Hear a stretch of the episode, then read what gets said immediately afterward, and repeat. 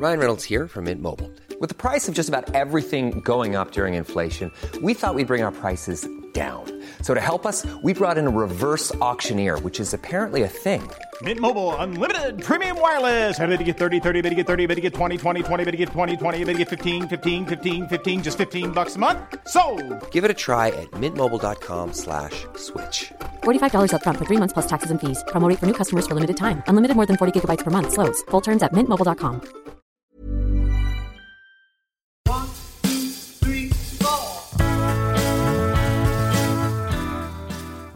and welcome to another episode of Your Own Personal Beatles. I, as ever, am Jack Pelling.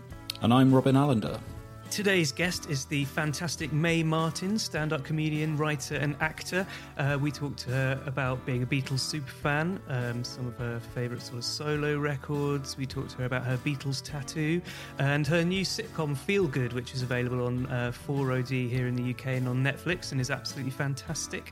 Um, and you had a chat to her about uh, Friends and Beatles, which was quite fun. Yeah, well, we had to talk about the Lisa Kudrow thing because Lisa Kudrow's in Feel Good, didn't we? And you know that was quite nice. And we ended up talking about which friend would be which which Beatle.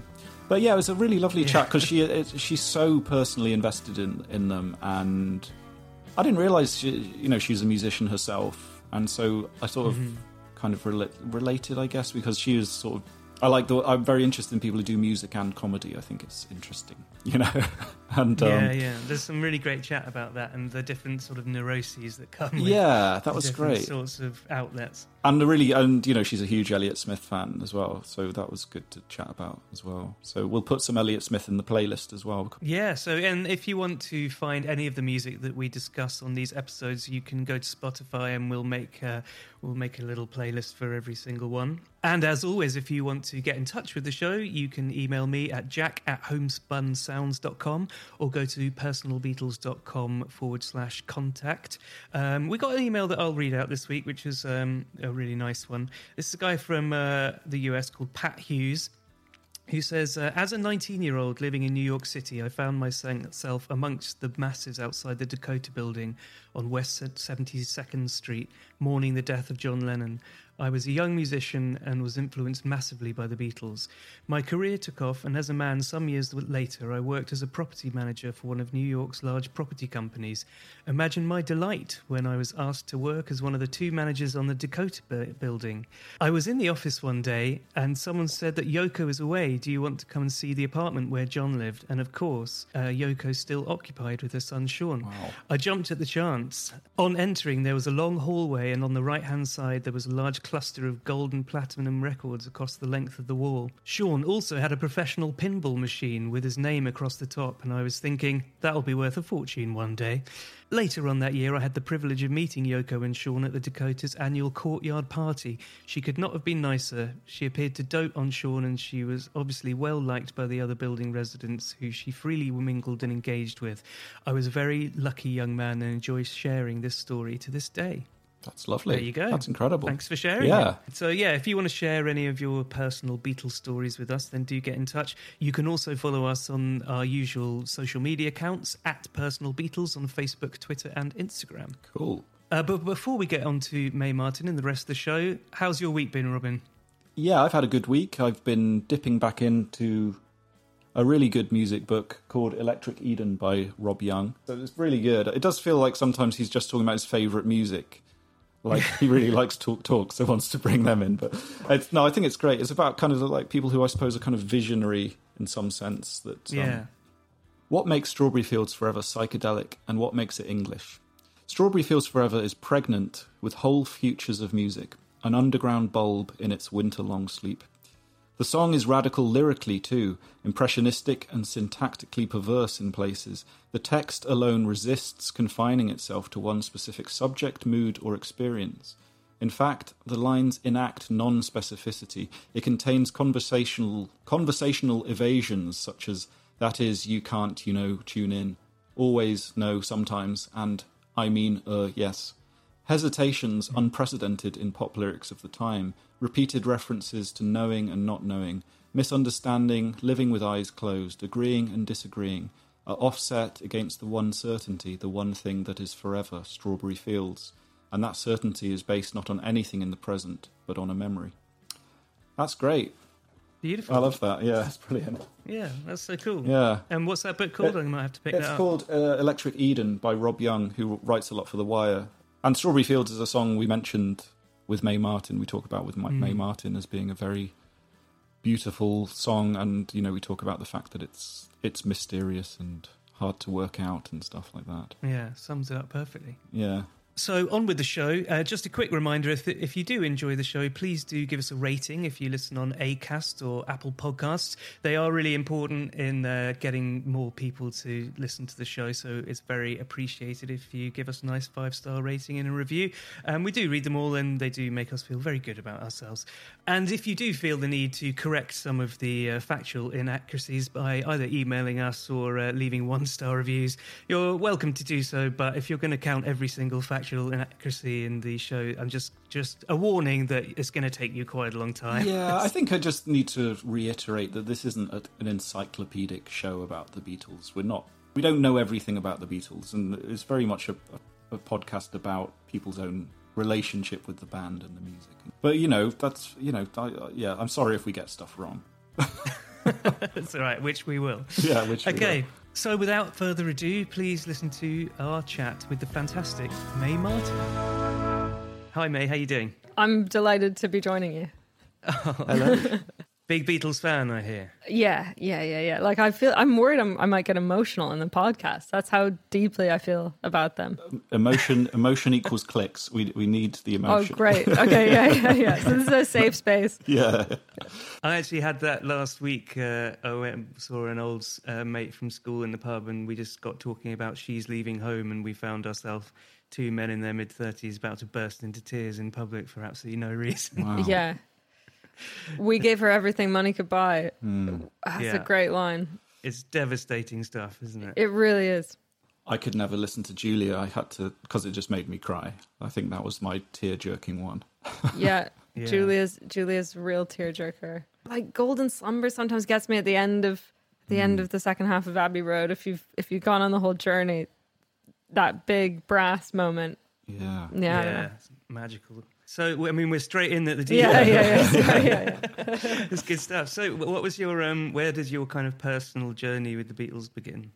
I guess my dad. I, I, mean, I think my mum liked the Beatles, but my dad definitely has a real passion and had been in bands and stuff in his teens and was. Uh, uh, grew up in, in England. I grew up in Canada, and so he kind of made sure that we had a, a really early on a Beatles education and all those great those songs that are great for kids. You know, that you start with like Yellow Submarine and Magical Mystery Tour and Penny Lane, and those songs are so good for kids. And then, um, and then as I grew up, they grew with me. You know, and then you find things that are relevant to you at every age, and and then I think the reason that I have like a quite a I think I, I just in my teens was quite a hippie and got into um, not that I'm glorifying these things at all because trouble down the road, but I uh, I got really into mushrooms and weed and acid Right. and stuff, and it was just at the time when I was getting into the White Album, and uh, I just felt like I had this profound. I mean. You know, in that stoner way, I was like, Yeah. "This is what it's all about, man." These guys, yeah. Have you ever had that with like a really an album that you realised afterwards was like absolutely terrible? Have you had that experience? Yeah, well, there's an album by Third Eye Blind, this kind of in, indie, yeah, Yeah. 90s. That, uh, yeah, at the time I was like, this is everything. And The then meaning listening, of life. Yeah. yeah, and really his voice is so annoying. It's a, yeah. And so, was what kind of age was your dad then? Was he kind of old of an age where he might have? Was was he, He around in the sixties? He saw them. Yeah, Wow, cool. He saw them with my grandma. Took him at I think I want to say Royal Albert Hall or or maybe it was the Royal Variety performance or something because hmm. there's a photograph of my dad and his mom in one of the balconies and ben, beneath them the Queen was there or something. So it must have been a, a Royal Variety performance and the and the Beatles performed, but he doesn't remember it. He was like a toddler. That's amazing. Maybe it's the rattle your jewelry one. That Yeah. they did, Yes. uh, yeah. Yeah, it may very well have been that. was there a particular record that was like one that you first remember getting into as an album? Yeah, I remember thinking that I knew the Beatles and, and loved them. And my dad was very into the kind of whimsical stuff and a lot of the uh, and Sergeant Pepper and a lot of the Paul stuff. And then I felt like my coming of age thing was getting into the the darker John stuff, and mm. and the White Album was a big part of that. I think, and and the White Album was it felt so different to their other stuff because it was so they were all doing their own thing on it, mm. and I loved it all. But um, it was also slightly more discordant and weird. Like there's things like piggies, you know, that song, or like number, mm. you know, number nine and things like that. Yeah, that's the thing I kind of remember is my dad. I, you know, I got a lot of the Beatles records from my dad, and then he hadn't heard them for so long that I'd play him something like, you know, "I Want You, She's So Heavy" from Abbey Road, and he was like, "Oh God, this is noisy and goes on Really? for too long." You know, it's weird. It's like I Yeah. almost was, you know, it was almost that kind of he he's Yeah. sort of grown past that kind of stage of it or something. Right. You know? Yeah, that second half of Abbey Road is is wild.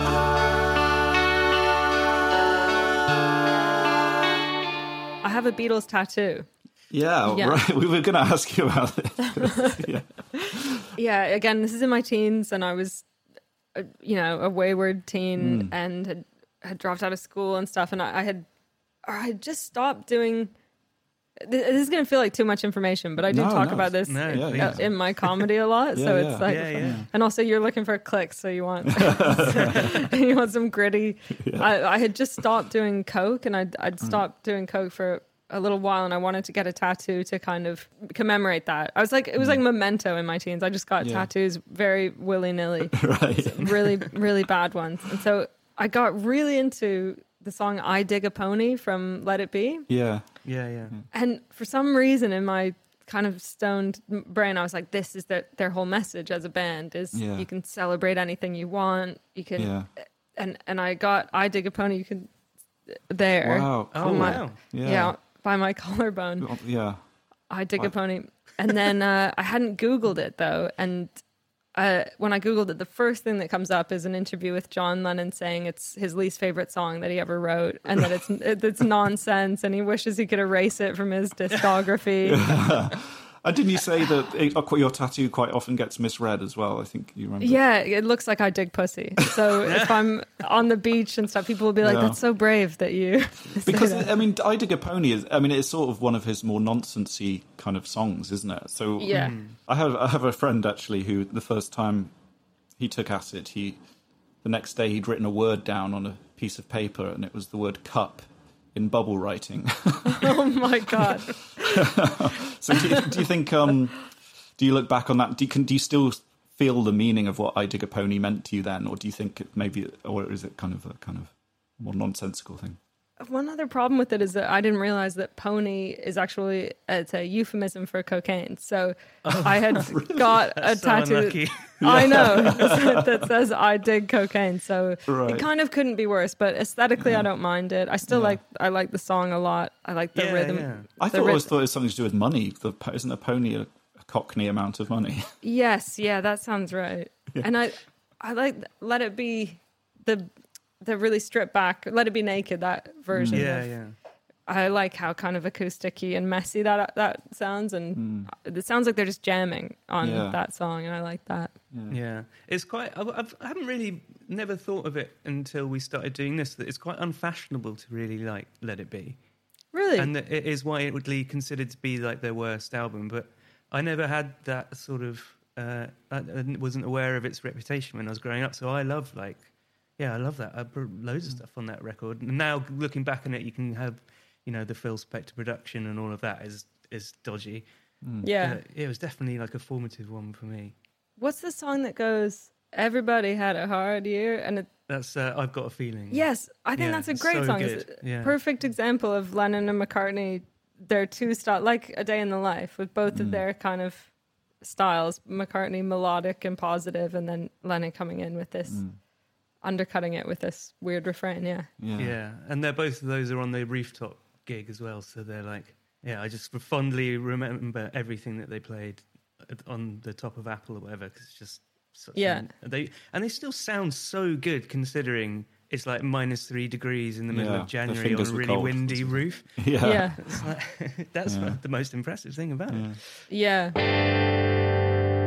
So when when you were um, growing up, there were you ever inclined to get into music yourself, or was like stand up your kind of first love in that kind of No, I think I secretly wanted and maybe still wanted to do music. I have I don't know if you can see I have all these like I have a little setup with guitar. Oh, you can't really see. I have not gu- guitars and Ah, stuff, cool. and I um nice. I play. Yeah, I play mo- moody, angsty music, but it's just scary um, expressing your emotions without irony. So I I bottled it, but Yeah. um, yeah. My my dad and I used to play Beatles, and he'd play he'd play the bass, and I'd play oh, that's guitar. So cool. What kind of songs did you cover when you were growing up? uh, a lot of Elliott Smith and Oh, wow, um, great. like s- depressing stuff. Yeah, yeah, This is my genre. Yeah. yeah, definitely. You're in Robin's wheelhouse. That's a really interesting thing because I, you know, I've done music and stand up, and it is weird when you do stand up and you ha- have that irony to fall back on, and you can have that kind of thing. A joke doesn't go well, you can turn it into another joke, or you know, when if you're doing a really serious song, you've got nothing to. Yeah, it's very exposing, and in a way, bit- doing stand up with just a mic is less exposing somehow, you know, because you Yeah. can hide behind. absolutely. You can say something meaningful and then go undercut it with Yeah. if it if you don't think it's landed. You go, oh, I'm only just joking. But, um, Just like I do that with text messages, just sometimes write "ha ha" at the Yeah. end, and you know, just like, after you've just Yeah. confessed your love to someone. Yeah, yeah, yeah. Lol. Yeah. It's a weird, um, you know, it's a bit of a cliche that all comedians want to be musicians and musicians want to be comedians. But like, I think the Beatles definitely had that, and in a, in another life, any one of them could have slipped into Python quite well. yeah. and they were all. Sort They of said that, didn't they? Yeah, yeah, John Yeah. Lennon said he would rather have. He wished he had been in Monty Python. Yeah, and George Harrison funded Life of Brian. Hmm. Yeah, yeah, and the Um, as well, which is. Uh, have you seen the Ruttles? Yeah, yeah. Yeah, yeah. My dad made sure I knew all this. It just gave you this good musical education. Yeah, and British kind of like the Goon Show and things that Oh, have great, very wow. Yeah, uh, Beatlesy echo, like um, the Bonzo Dog Band as well. Yeah, yeah, yeah, yeah. I love things like Bonzo. Dog. Do that band. I rewatched um, Help the other day, Hmm. the film, uh, which very problematic racially now. Yeah, Um, yeah. But in terms of their performances, they're so funny. Yeah, They're really, yeah, and it's such a unique kind of comic sensibility too. Like, I, yeah, I think this is when I was smoking weed in my teens. I really got into, into my head that the Beatles were some kind of vessel for like a universal consciousness that was flowing, hmm. like some magic. Like, how did these four boys wow, yeah, find each other, and then all these amazing, globally like resonant songs just flowed Yeah. out of them. I mean, this is one of the questions we've been asking all our guests: is d- did the Beatles even exist? You know, are they too good? Like I Yeah. sometimes had these things where you're listening to the White Album, and it's like, how did they get this good this quickly? You know, and Yeah. it's like it seems like, yeah, you're right. It is. It's something greater than the sum of their parts about them. absolutely and Mm. no formal training really and and then to move through that cultural revolution as well and Mm. and continue to to go from kind of elvis influenced stuff and then through the 60s and to be right at the forefront of it i Mm. don't know there's, there's something else maybe it's all george martin Yeah, He's pulling strings. yeah So, was there something about? Do you think not to sort of get too cod psychological about it, but um, having that those that British humour when you're like in Canada with a British dad or anything, did it sort of remind you of your sort of roots or something? Yeah, maybe. I, I definitely think there's something to do with, yeah, my love for my dad that is also part of why I love the Beatles. I'm sure because my dad also weird looks quite a lot like Paul McCartney. Um, on the cover of that McCartney album, where he's got he's wearing a sort of sheepskin coat and he has a beard. Yeah, yeah. My dad eh, at that age looked identical, but um, yeah, I don't know. So maybe it was the British sensibility. I, I also loved Pink Floyd, and Yeah. they had the same kind of sense of humor in a lot of their stuff. Mm. Was was there a kind of thing when you were growing up then that you kind of you, you, you didn't you, you didn't have much to rebel against? Do you think you know what I mean? So, because your dad was giving you these formative influences, was there any music you brought home that he didn't like or something? And you know, Yeah, maybe. I mean, in my early teens, I would, I kind of was into the the stuff of the day, but then, mm. yeah, you're right. All of my rebellious, but they were kind of surprised that I was rebelling so much. My parents, but I was hmm. like, "But you just gave me the wall to listen to. what, do you, what do you expect is going to happen? Like it was like the the veil had been lifted on reality. I felt like, and I, I felt like, especially Pink Floyd, and I just remember thinking, oh my god, it's you know all those stoner thoughts about like the flimsy scaffolding of reality and Right. that we're all participating in this mad. I was just I couldn't stay in school. I, I couldn't believe. Yeah, but that so so yeah, it must have been strange because because we both listened to the Adam Buxton podcast. and You talked about your dad. He was quite into a lot of this stuff too, as well. He wrote a book about astral projection. Is that right? Yeah. but he doesn't have he didn't have the same kind of um urge to like burn it down. Like he I, Yeah. he was into the mystical stuff and and mystical uh, he still is quite, yeah, very whimsical and dreamy and um but he wasn't kind of outraged whereas I felt like outraged. I don't know, in a way. I don't know. So was John the most the, the sort of most attractive Beatle for you then growing up? With you like his his sort of more acerbic and anarchic kind of sensibility? definitely in my teens and then i've definitely changed course and now i'm a deeply mccartney. Um That's funny, isn't it?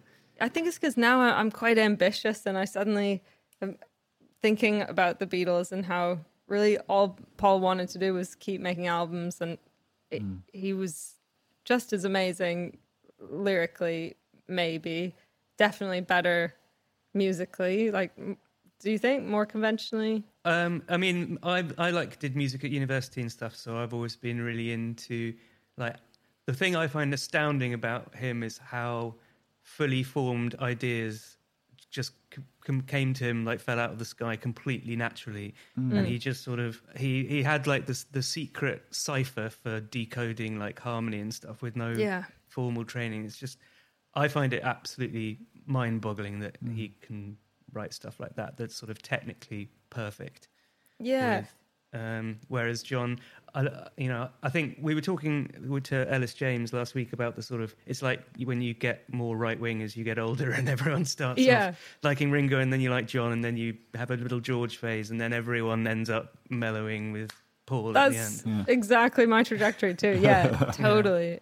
Yeah, Yeah. and I think he's. I love his storytelling, and and also I think if you're nerding out and reading books about them and stuff, just John becomes a less attractive Oh, totally. Yeah, I think it's Yeah. definitely more problematic the more you read about him. Yeah, totally. Um, but and and Paul sort of gets away with it. I think the thing, great thing with John is he does he does still have that melodic side, and, but it's much more buried, isn't it? He does a lot of kind of melodies that are kind of one note melody, kind of Julia Yeah. being one, you know. Mm. And Oh, so they don't have that kind of uh, almost classical element side that McCartney does. Yeah, But you're still, right. It's still there, you know. It's still, and but the thing as well, John just had that thing tendency to want to kind of burn it down. I always think it's so it's so beautifully um, characteristic of each Beatle when they do their three guitar solo thing at the end of Abbey Road.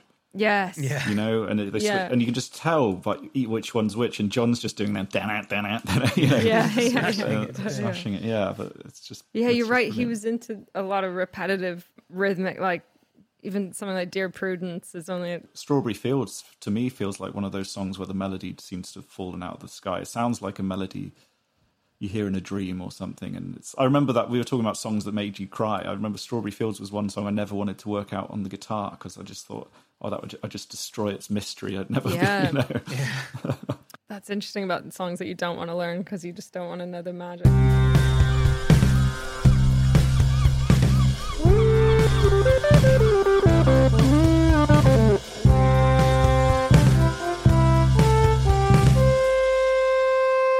Funny that people that we talk to from like slightly different generations, is like some people say that they had to sort of hide the fact that they listened to the Beatles at school because it was so uncool. Whereas I think because I'm a little bit younger and I grew up during Britpop when like the Beatles were the coolest thing ever. So hmm. were, were they like quite on trend when you were young? I had one best friend called Nicole uh, Simon, and we were. It was a definitely a mutual journey, and we would. I, I remember watching the documentary for. Is it for Let It Be? Yeah, the, about the making of that album, and we were crying with like real tears about just how how much we fancied them, how much we wished we were in the studio. Yeah. Just their, their talent. Like we got really overwhelmed emotionally. Yeah, it was a really intense level. She has a Beatles tattoo as well, which is it's the doodle that John does of himself. Oh right, Oh, cool. Uh, yeah, yeah. So we, we we sort of went through it together, I think. But Yeah. uh, and we were kind of oblivious to what everyone else was doing. So when did you get into stand up? Because you were really young when you started performing, weren't you? Yeah, when I was about thirteen, I right, um, thirteen. yeah, and, and I met her around the same time. Yeah. and, and she and I did um, sketch comedy with another girl, and then and then they ended up wanting to do school, and uh, and I kept going. Yeah.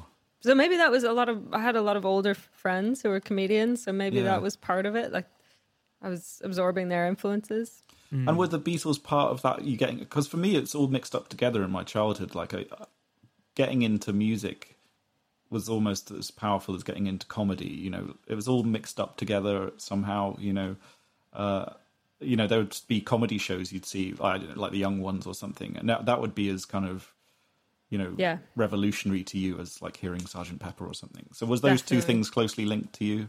For you? I think so. Yeah, Hmm. there was a Canadian sketch comedy troupe called Kids in the Hall that had. Oh a, yeah, yeah, Yeah, I love yeah. them. And back in I the felt like they were rock stars to me, and yeah. that was pretty mind blowing at the time. And I, I'm so grateful that um that we all got to grow up without um the internet, really. And I mean, it was just starting in my teens, but I was I wasn't I didn't grow up with it, so I'm so lucky that I listened to albums and I had a Discman and I would take out a whole Beatles album and listen to. I just feel grateful that I had the space to be bored and just lie around and listen to music and doodle pictures or whatever. Because these days, I, I just, I mean, all through lockdown, I've just been on my phone. yeah. So Yeah. bad. I've, Yeah, I've yeah. barely listened to anything really. I know what you mean. Yeah, I had this Beatles for acoustic guitar book, and there was a, if there was a song on there, I'd kind of have to cross reference it with like my dad's albums and like figure out which album it was on, and you know, it was Yeah. you had to do this detective work. But nowadays, everything's so kind of obviously click of a button. Yeah.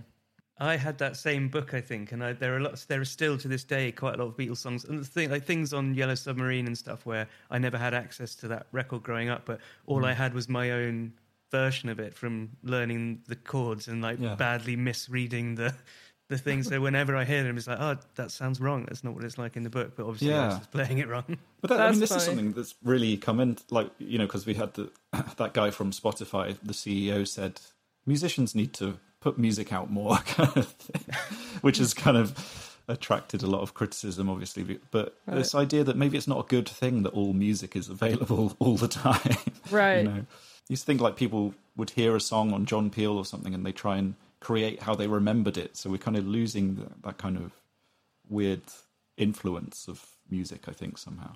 Yeah. I never want to be one of those people that's like, you've got to listen to things on vinyl, but I do hmm. get that it does sound, it does sound better. It's just not being able to change it, or like actually having to make an effort to change Yeah. it, rather than you're like, oh, skip, skip, skip, or someone else picks up your phone and, or even worse, asks Alexa to put something else on. Yeah. listening to that.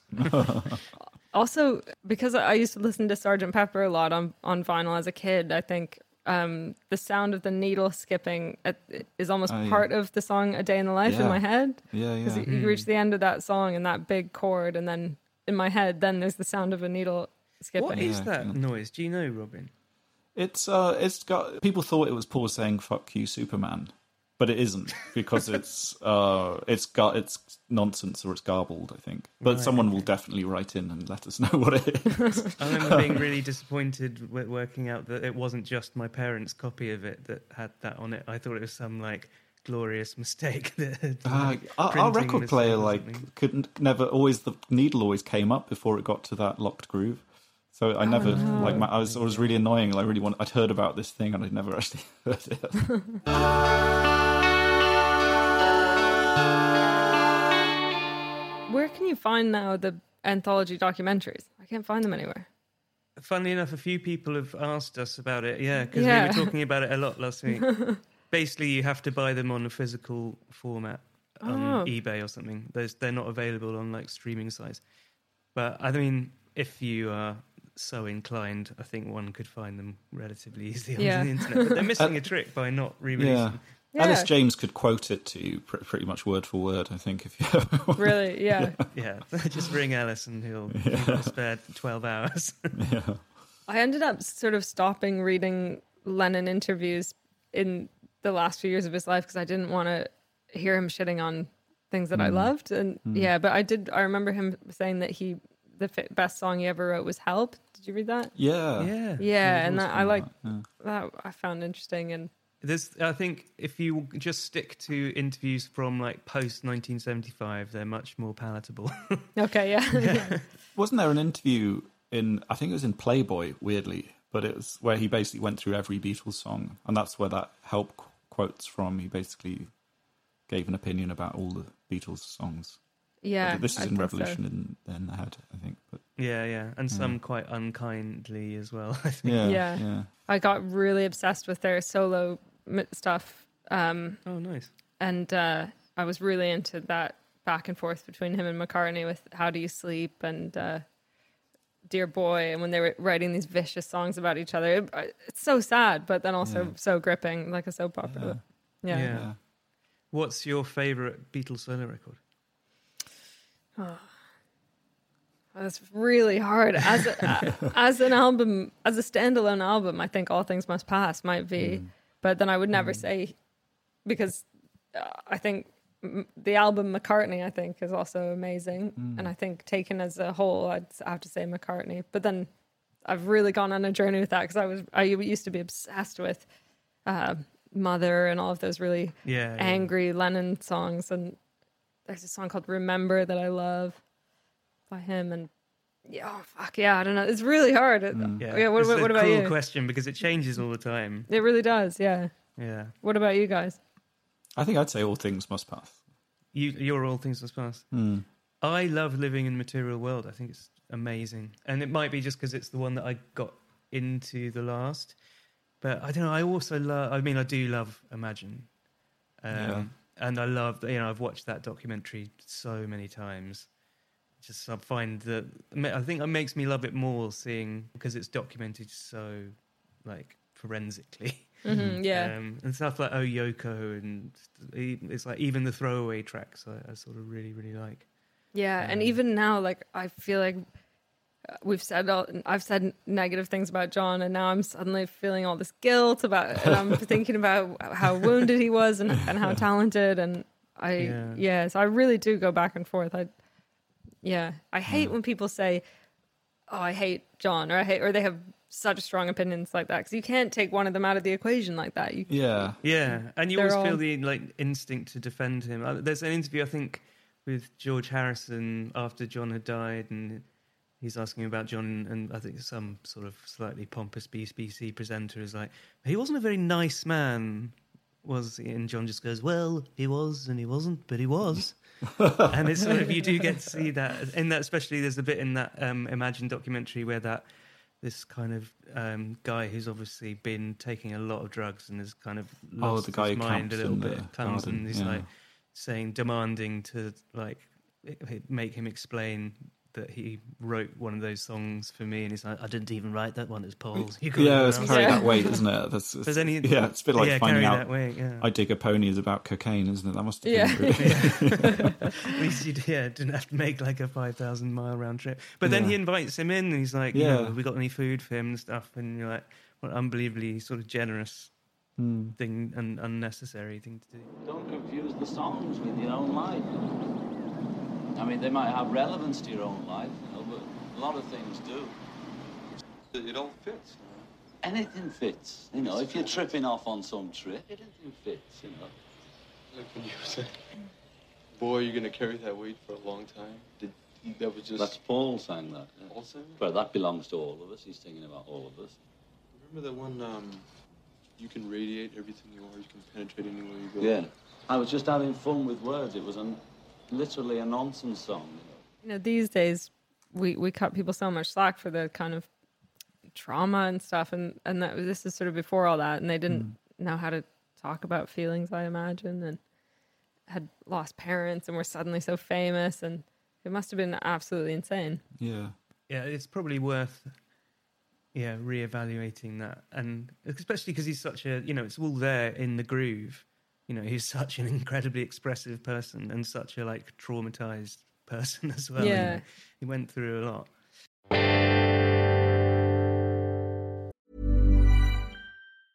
A lot can happen in the next three years. Like a chatbot may be your new best friend. But what won't change? Needing health insurance. United Healthcare Tri Term Medical Plans are available for these changing times. Underwritten by Golden Rule Insurance Company, they offer budget friendly, flexible coverage for people who are in between jobs or missed open enrollment. The plans last nearly three years in some states, with access to a nationwide network of doctors and hospitals. So, for whatever tomorrow brings, United Healthcare Tri Term Medical Plans may be for you. Learn more at uh1.com. Hey, I'm Ryan Reynolds. At Mint Mobile, we like to do the opposite of what Big Wireless does. They charge you a lot, we charge you a little. So naturally, when they announced they'd be raising their prices due to inflation, we decided to deflate our prices due to not hating you. That's right. We're cutting the price of Mint Unlimited from $30 a month to just $15 a month. Give it a try at mintmobile.com slash switch. $45 upfront for three months plus taxes and fees. Promo rate for new customers for limited time. Unlimited more than 40 gigabytes per month. Slows. Full terms at mintmobile.com. The, one of the questions that we uh, ask everyone on the podcast is: Do you have a controversial Beatles opinion? I don't think it's controversial, but I'm sure some people would. I think there's a there's one Beatles song that I don't like, and it's the only one, and it's uh, it's Obladi Oblada. I was talking about this yesterday. It's, uh, Really? yeah, my least favorite Beatles song. Really? Oh, that, Yeah. I'm so glad. I yeah, I can't stand it. It's like it's like I spend my whole life trying to defend Paul for people who think that he's like sort of naff and Schmaltzy kitsch. and- yeah, and then same. and then it's always just like the easiest stick to beat at you with. Like, like, Yeah. Oh yeah, he wrote a blah, blah, blah, argument over. Yeah, Yeah. It's just it's so cringe. There's something about the tone of his voice too. How, how pleased he is with it. It's, Yeah. it's no good. Yeah. Yeah, There's also one that like it's also I kind of I really hate people who like it as well. yeah, yeah, yeah, yeah, yeah. Well, how could you defend Obla Di Obla It's like, I mean, do Yeah. you think I it's a good it's an thing atrocity. that? But what was he going for? He was trying to do like a kind of ska song, right? And that's the only Yeah. time. That's the worst thing about it. It's But like do you think that's the worst thing that it's thing almost like well. a? it's so what do you think? Because of the appropriation element, or because of the? I It's think just, just naff. calypso. White people doing calypso Yeah. is just the lamest It's thing. You know, it's a bit like the sort of. It reminds me of the QI theme tune. There's something about it. It's just so pathetic. But then at least he was taking big risks. Like I'm sure Helter Skelter wouldn't have happened if he Yeah. hadn't tried that. Yeah, I think you need, and you need it on the White Album. As I think you- you need all those shit songs. Yeah, You know, yeah, yeah. You know, but, But- I, yeah. it is bad. It's bad. Mm-hmm. Yeah. It's like the film that uh, the Yesterday film, the Richard Curtis one that came out a couple of years ago, and you've got all of these songs. The, the deal that Apple gave them was like, you will let you have like twelve songs or something, and then they finish with this massive like you know grand finale of Obladi Obladan. and It's just like, come on, Oh guys. my all the songs you could have picked. I didn't know that. I haven't seen. I refuse to watch it because No, I I, haven't seen it. I'm just too worried. Yeah.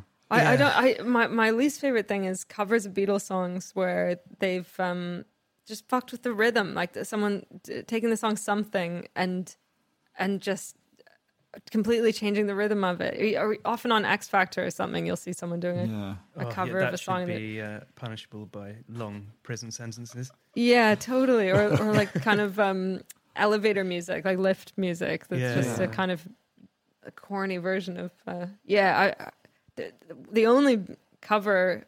Oh, I guess this is a, a solo Lennon song, but Donny Hathaway's "Jealous Guy" I think is Mm. an excellent. And he's changed the rhythm, and he's. It's, Have you heard the Al better. Green cover of "I Want to Hold Your Hand"? Because that's No. Yes, that's, amazing. brilliant. Oh, That's really? good. Yeah, I mean, yeah. that's he puts a lot of fun. I mean, they kind of work as souls, like the Stevie Wonder cover of "We Can Work It Yeah, Out." We as Can well. Work It They- Out. they- they- I Yeah. think they do lend themselves to that kind of cover somehow. the Joe Cocker, "A Little Help from My Friends." Yeah, that's great. Yeah, yeah. Yeah, there are some really good, like especially like soul artists seem to cover the Beatles and like deconstruct those songs in such a cool way. Hmm. Yeah. Because otherwise, you're just sort of, well, why are you doing it? I mean, actually, 'cause, uh, Susie mentioned last week that Elliott Smith covered "Because," and I hadn't heard Oh, that, yeah. and I Mm. went back to listen to it, and it's oh, like. it's amazing. It's very, very. well, it's amazing, but it's also note for note. Yeah, and to the that's point where you're like, what's the point? yeah, yeah. I know it's a bit like something I would do in lockdown using Gar- GarageBand to just, just like mimic it to see how it sounds. Yeah, Yeah, but it was his voice has that really um like kind of when Lennon was doing heroin later in his life. yeah, like totally. Yeah, and the, yeah. the double tracking of his voice, that Elliott Mm. Smith is very Lennon yeah. esque. And um, I Elliott remember Smith once, so underrated yeah, in terms he's of like incredible. composition and stuff. And yeah, Yeah, I mean, just total genius. I think Elliott Smith. It's, Mm. I think uh, you know. I, just, I once tried to work out. Do you know the song "Pretty Mary K" on Figure Eight? yeah, An amazing song, and I just tried to work it out, and it's just incredible. It's like it's very McCartney esque and it's so intricate. Every time it goes to Pretty Mary K, it's like a different chord. It kind of gets more and more intense, and then it Yes. gets this resolve at the end, and it's like it's just something. I mean, he was yeah, just a genius. I yeah, I agree. I have um I have figure eight framed on my wall just Oh, there. amazing! And I went I went on a pilgrimage to the mural in LA that Ah, from the cover and some fucking restaurant has bought that and put a door in the middle of the mural. It's Right, yeah, Wow, we, yeah, well, I- I- yeah. yeah. Me and my friend Phil had our photos taken there. Yeah, me too, yeah. It's kind of and it's a weird thing as well because it's like it's at the end of Sunset Boulevard, right? And yeah. there's not really much going on there in the day. Oh. And me and Phil, we were there for a friend's wedding, and it's my friend Phil, and we we tried to go on like a pub crawl, and pubs are really open in the day. there. Yeah. So it was just basically a long walk down a street to have a photo outside a wall. But you know, Yeah. we had a great time. Very fond memories. I like I, I like Elliott Smith does something that the Beatles also do that I find so satisfying, which is like when things become really chaotic in a song and then they kind of collapse into a really satisfying like she mm. came in through the bathroom window Yeah, right. that opening to that or or in day in the life when it, it just as it gets quite stressful it then collapses into some really juicy mm. kind of yeah Yeah, definitely that. towards the end of his career, like the the posthumous album from a basement Yeah. on a hill, Elliott Smith. There's, there's a lot more noise on it. It's a lot more chaotic, but it's still got the beautiful melodies and yeah guitar playing. You know. yeah Chaos is remarkably hard to do on record. Yeah. yeah.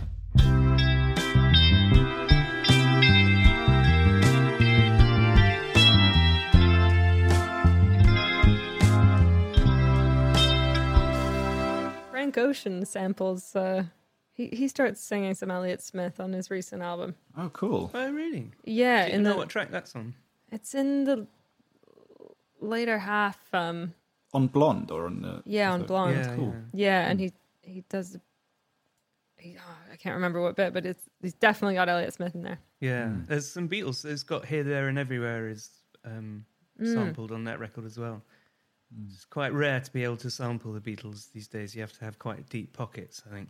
Really, Yeah. Yeah. How did the Beastie Boys do that with Paul's Boutique then? Because it's just um, well, the classic thing of uh, forgiveness telling them. rather than permission. I think. oh right, yeah. Yeah. Yeah. I think when the Dust Brothers recorded that record, sampling was such a new technique that Yeah. record companies were quite slow to catch up on it. So if you listen to stuff like Eggman off, Pa- of Paul's Boutique, it's got samples of like three different Beatles. Yeah, songs, and it's same got like the drum Yeah. Beat from the end of Sergeant Pepper. There's another song that's got like um, When I'm 64 on it and stuff. Yeah. And yeah, you, that- it- you wouldn't be able to do that now. No. Time and money for girls covered with honey. Your line aspire to be as cunning. Feeling a rock and roll, a B-size D cup. Order the quarter deluxe. Why don't you wake up? My mind is kind of blowing like an oil projector. Had to get up to get the Jimmy protector. Went to circuit work, then exploding. She woke up in the morning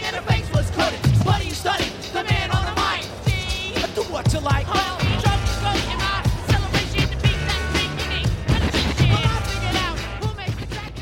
And I've never heard that album. I should. Oh, it's great. It's Paul's It's Boutique is their it's best record, really good album. yeah. I mean, yeah, the yeah, Yeah, it's, yeah. it's superb. It's brilliant. Yeah. I don't know. I don't. I don't know if I'm saying that as a kind of is that my 17 year old self saying that, Yeah. or is that actually a really good album? No, absolutely. I, I listened to it. I got it, um, and I got it out the other day, and Yeah. I listened to it all the way through. And I was like, considering it's so much uh, earlier than you always think of it being as well. It's like 1986. Paul's Boutique. Paul's Really? Boutique. Yeah, it sounds like a 90s album. You know, it sounds Yeah, so kind of. Uh, It's, Cool. uh, it's amazing. Yeah. so I was gonna. So we. I don't know how to get on to talking about feel good, but uh, but we both absolutely loved it, and Thank Yeah, you. yeah, it was fantastic. fantastic, really good, and you know, I don't know if there's a way to segue the Beatles into talking about this. Yeah. Well, I mean, music was a big part of. I, I was obsessed with the soundtracks, like, and Yeah. be, being involved in it. Um, yeah, the music used in it is brilliant, actually. Yeah, Thanks, and it's always a, a, a battle at the end. How much Mm. budget do you have left to to get songs? And then we had, luckily, we had a composer. Do you know a band called Slow Club? yeah, yeah. yeah, I know Char- Rebecca well, Yeah, reasonably well. I met her a couple of times. Yeah, Uh, yeah, I know. I know. I toured with them, and then Oh, cool. um, so Charles Watson, the the guy from Yeah. Slow Club, did he, he and his his friend um, composed uh, oh, that's great. some stuff for Feel Good, and I got to play guitar on one of the songs. And Oh, amazing. Yeah, so Oh, it was cool. really yeah, it was. It was a, cool. I did care a lot about because I think when you fantasize about doing a TV show, when you're like, yeah, a big part of it is uh, moody music and Yeah, getting to be the, totally. like- like, yeah. like, do you ever like make a playlist and you're like walking through the city and it's like, oh, this is this is the establishing shot here. exactly, exactly, yeah, yeah. Oh, that's so cool. But I, what I loved about Feel Good is that it, the characters are so complex, and there's good and I mean, we're talking about John Lennon being good and bad, but you know, that, I think that's what's so good about it. Your character's so sympathetic, but wasn't perfect. And, Thanks. You know, it's about. I don't know. I just thought that was so well presented, and it's been. Yeah, it was very moving as well. It's great. Oh, I'm glad. Yeah, we- Mm. definitely wanted to make sure, yeah, that no one was all good or all bad, and Mm. How much of yourself was in that? Because obviously the character is your name, and you go like. Well, this is probably going to ask this a lot, but was how much kind of overlap was there? I think a lot. Yeah. Uh, yeah, a, a very healthy amount. I think. Yeah, Yeah. I, I was um, in some areas heightened, in other areas Mm. toned down, and um, yeah, it was just. I mean, you start with the a version of your, yourself that's pretty true to yourself, but then of course the the main thing is telling a really satisfying narrative with the whole world that makes sense. So then Yeah. you end up Mm. warping that that central character as well. So Mm. yeah, I yeah, but yeah, lo- Does the semi-fictional Mae have a Beatles tattoo as well, or did you cover yeah, yeah. It's in. It must be. It, it must be in there. And then at the end of the series, my character gets a Sum Forty One tattoo. Oh yeah, Oh yeah, yeah. And now I'm like, fuck. If we make any more, I'm gonna have to have this fake tattoo, Yeah. Sum Yeah. Forty One tattoo. And Uh, what's that- that? So, in, and getting Lisa Kudrow on, on on on board was. I mean, how did that come about? That, that was. She's so great in that role. That, You know. Yeah, it's- Yeah. amazing. Yeah, she's really got that kind of powerful presence that you want a, a sort of matriarch character to have. Yeah. Um, and, is she like your mum in that kind of role? They have similarities, yeah, in Yeah, that they're yeah. both very intelligent and, and powerful and can and a huge influence in my brain. And um, but yeah, she she just read the scripts. We sent them to her as like never even thinking that she'd take the time to Mm. read them, and then she was really quick coming back, and it's, she's just been so supportive. And I can't. It's like she flew to Blackpool. That's I just I still can't get over it. We had nothing to offer her. Like we had our craft services table was like some biscuits and like she was she was just so gracious about everything. We were like, we're really sorry, we have no good snacks, and she was like, oh, I really like these digestives. What? like just being really positive about everything. Yeah, Yeah, that's when you know people are lying. yeah, There's nothing remarkable about a digestive. yeah.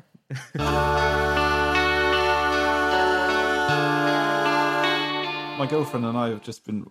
I think we we've watched we're watching a few things, but we find we just can't. We don't can't watch much like challenging TV at the moment in lockdown. So we've basically watched ev- every episode of Friends. Yeah, yeah, me too. Yeah. series Well- of Friends, but it's like In Lisa a way, fr- Friends are like the Beatles of sitcoms, and that I was going to say I, I had this was a question I had written down. which which uh, which one would be which? I mean, although there's six friends. because they're kind of like the this ubiquitous part of the cultural landscape that you can't ever pull out of your own psyche. Yeah. Like I, I, I don't know where where I start and like the Beatles, the Simpsons, and Friends end. You know what I mean? Yeah, they're yeah, all yeah, what yeah. I, it must have been so formative that um Yeah. yeah, just the I've been rewatching Friends too. It's so soothing and like properly funny still. It I is think. really funny, yeah. Mm. yeah it's There's great. also a rumor that uh, Matthew Perry died during season three and was replaced yeah. by a doppelganger. Yeah, But um, don't know how w- much truth there is to that. I wouldn't be surprised. Yeah. I was going to say Matthew Perry's definitely the John of the Friends, though, isn't he? I mean, It's a tricky one. yeah, yeah. I guess you're right, and it's a shame that I'm, I'm immediately ascribing Beatles characters to the, to the men on the show. Like Yeah. maybe, Well, Phoebe would be George, I guess, because the spiritual. yes, uh, you Yeah, know, it's true. Um, yeah, Joey's Ringo. Um, yeah. Monica's quite poorly as well, and the, you Yeah. know, keeping the band Yeah. together. And then Rachel and Ross are just doing their own thing. yeah, Yeah, yeah. it's George Yeah. Martin and George- yeah. Pete Best. Pete Best, um, I think Who's- Rachel as Pete Best is quite on. I mean, yeah, yeah, or who is it? Brian Epstein, one of them. Yes. yeah, Yeah. Do you think This that is the- John had an affair with Brian Epstein? I know there's some. Yeah. we- It's definitely something that, like, the evidence. were- i- If they didn't, then he was certainly like embarrassed enough about the rumors of it to Hmm. have beaten the shit out of someone for suggesting it. We we, Wow. mentioned, we we sort of discussed this briefly when we were met to, chatting to Elis, and I listened back to it, and I can't believe how blushingly I described the rumours. like I just sounded like my dad talking about. It. like, wasn't there a rumor that they, you know, once, uh, as were, uh, you know, like commune totally, does it. Yeah. yeah, Hugh granted my way around a hand job. That's really funny.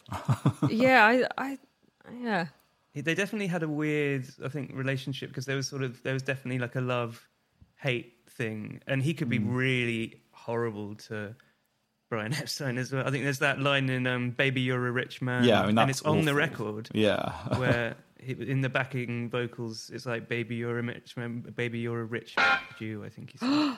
no, yeah. I think Lennon had some an interesting relationship with um, like parental figures. And, yeah, and homosexuality. Like, because Yeah. later on mm. he did whatever gets you through the night, and he, you know, with Elton John, and that was mm. his last live performance. I think was mm. that an Elton yeah, John Madison concert. Garden or something. So I feel like he made peace with it, and Yeah.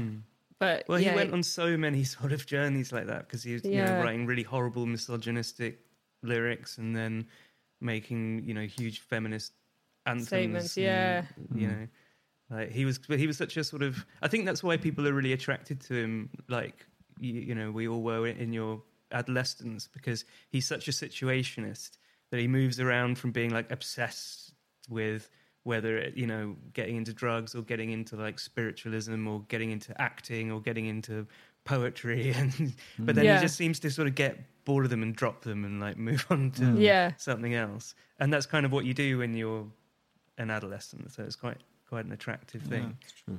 I and love his then- p- poetry. Yeah, I love hmm. his books. yeah a, Spa- that- a Spaniard in the works. And, Yeah. yeah Yeah. yeah I always think of it that it's called the version that is in the Ruttles, which is Out of Me head, Ron Nasty's book. I just reordered on on during lockdown. I ordered Tarantula that Bob Dylan wrote. Oh yeah, God, I've tried to read that. That is It's hard to get through. impenetrable. Yeah, right. yeah, it's just like stream of conscious kind of, um, you know, trying to do a Jack Kerouac kind of Yeah. thing, but it's but without the kind of Yeah. yeah, not quite Jack Kerouac. Did you listen Yeah. to the new Dylan album? no, I heard that song that I liked a lot. yeah, it's, it's, yeah. it's really Yeah. good. He's still got it. I love it. I've been listening to it Mm. loads. Actually, that's probably my most played record of the Really? last sort of month or so. Yeah, it's it's it's just. Inc- I mean, I'm a huge Bob Dylan fan anyway, but it's like Mm. to be writing at that level when you don't really have any need to. Yeah. it's like really inspiring. Oh, I need to listen to it then because I I got quite disillusioned in the past ten years about like yeah, where is he? Uh, Why would you just stop? Never go and see him. I did, and that I, takes it- a long time to recover yeah. from. Oh my god, he didn't. I saw him and he didn't say a word to the audience the whole time. Yeah. He didn't even introduce the band, and he just stood by a keyboard. He didn't, and then he left. It was Where so like in Toronto. Oh right. Yeah, right at yeah. It's I weird, saw isn't him it? at Brixton Academy, and he wasn't even facing the front. No, oh, and it's he had this so huge sad. hat on, and it was basically just we found it funny after a while, and then it basically turns into a game of guess the song. Yeah, Yeah, yeah, yeah. The only It- thing that is that is recognizable is the occasional lyric. It's like. Uh, Visions of Johanna. Yeah. I got a bit. I got a bit. It's Visions of Johanna. Did you watch um Rolling Thunder Revue on Netflix? Oh yeah, it's so That was amazing. brilliant. Fuck, I mean, yeah. yeah. imagine him seeing him on that tour. That's extraordinary. The version of ISIS on that is just like yeah. Unbelievable. amazing. Yeah. And Simple Twist of Fate, and just Yeah. that he was at the his peak, wasn't he? Then, Yeah. and and he just seemed like a happier guy and a nicer man than his Yeah, but early. The, the thing I like about the new album though is his voice. You know, the voice has put me off on the recent Mm. albums, but his, he doesn't seem to have that kind of. He doesn't sound like he's singing through a hole in his throat anymore. It's kind of- Yeah. it sounds a bit. It does sound a bit more melodic now. His voice, I think, Yeah, it's kind of it's definitely it's got Yeah. through that very most sort of- raspy stage. articulate. Like you can hear Mm. every single Mm. word. There's that. What's the huge, the huge long song that's the whole of the last side. Oh, the one about JFK, the yeah, murder most and it just goes murder on, most horrid. murder most foul. Yeah, Yeah. Mm. yeah. yeah. I do Citing s- Ali- uh, Indiana Jones and Anne Frank in, in the Really? same line is yeah. I'm just like Anne Frank, like Indiana Jones, and them British bad boys, the Rolling Stones.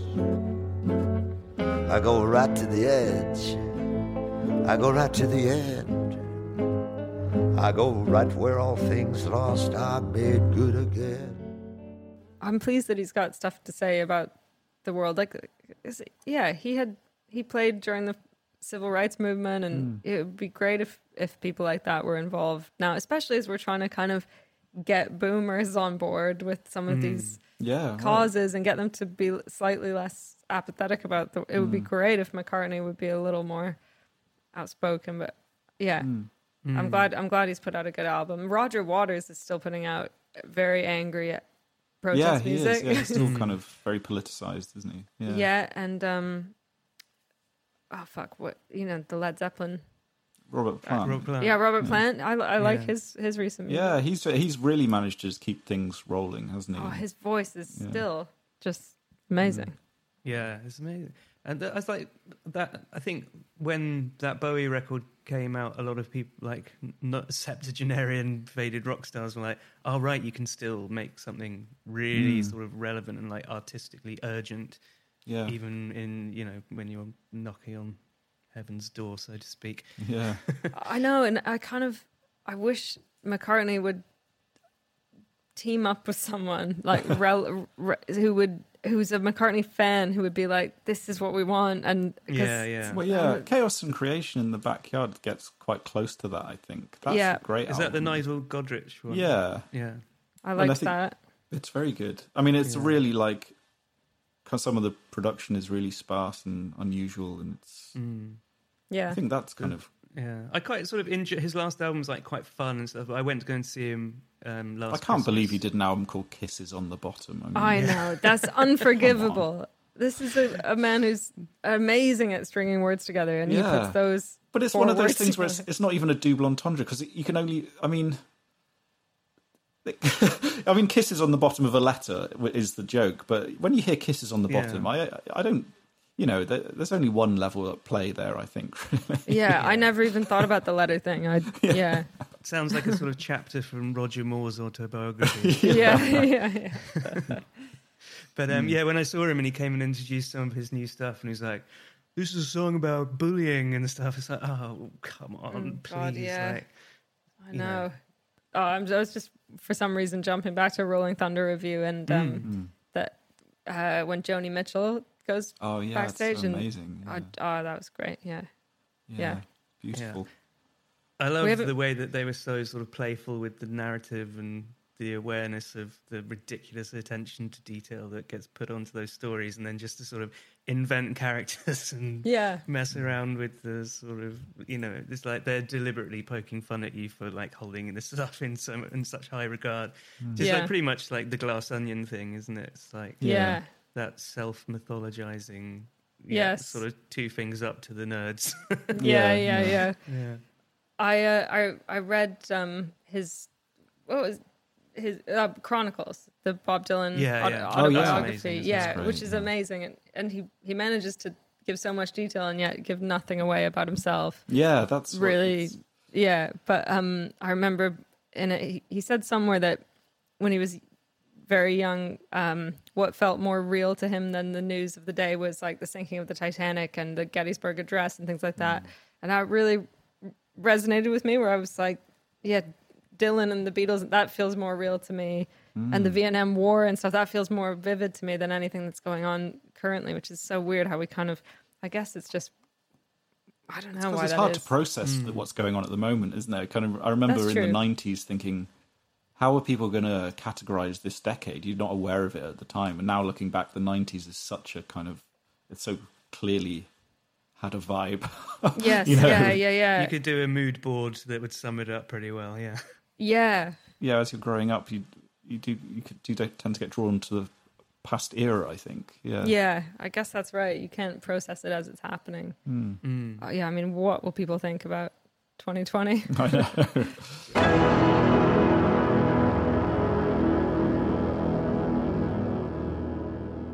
So that was Mae Martin. What a fantastic chat. I really enjoyed that one. Uh, I think that's one of our finest episodes yet, I'd wager. Yeah, I, I really enjoyed it. It felt very like we're on the same level with our appreciation of the Beatles. Maybe it's a slightly generational thing somehow. Yeah, maybe. and very I don't know. personal, which is Yeah. exactly kind of what we wanted the show to be. So, Yeah. uh, really enjoyed that one. And uh, if you want to go and listen to any of the songs that we talked about in that show, then you can go to our Spotify playlists. It's quite an eclectic list this year because we really did talk about quite a lot of music. Yeah, yeah. Um, so fantastic. Are We, we're not going to put. Third Eye Blind on it, are we? Or N- I suppose we uh, I think we'll spare you that. uh, so next week on the show, we've got another unbelievable guest, one that I was incredibly excited about, which is uh, Mr. Jon Ronson, who has joined us from uh, the US of A, which is Yeah. very exotic and exciting. Um, and he was very generous with his time. We discussed loads of interesting things like um, Paul is dead conspiracy theories and the parallels to that, and certain things that are going on in the States, and also one of the all-time great rock and roll anecdotes.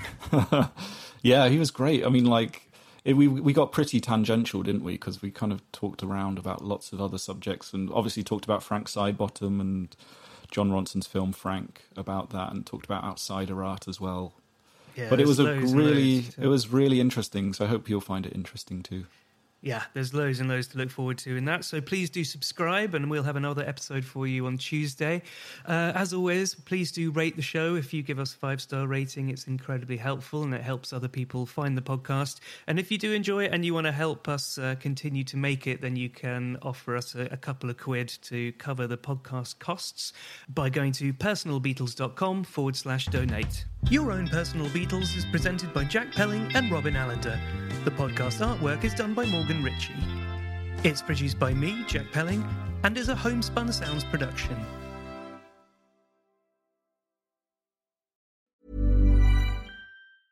Hey, it's Paige DeSorbo from Giggly Squad. High quality fashion without the price tag. Say hello to Quince. I'm snagging high-end essentials like cozy cashmere sweaters, sleek leather jackets, fine jewelry, and so much more. With Quince being 50 to 80% less than similar brands. And they partner with factories that prioritize safe, ethical, and responsible manufacturing. I love that. Luxury quality within reach. Go to quince.com slash style to get free shipping and 365 day returns on your next order. Quince.com slash style.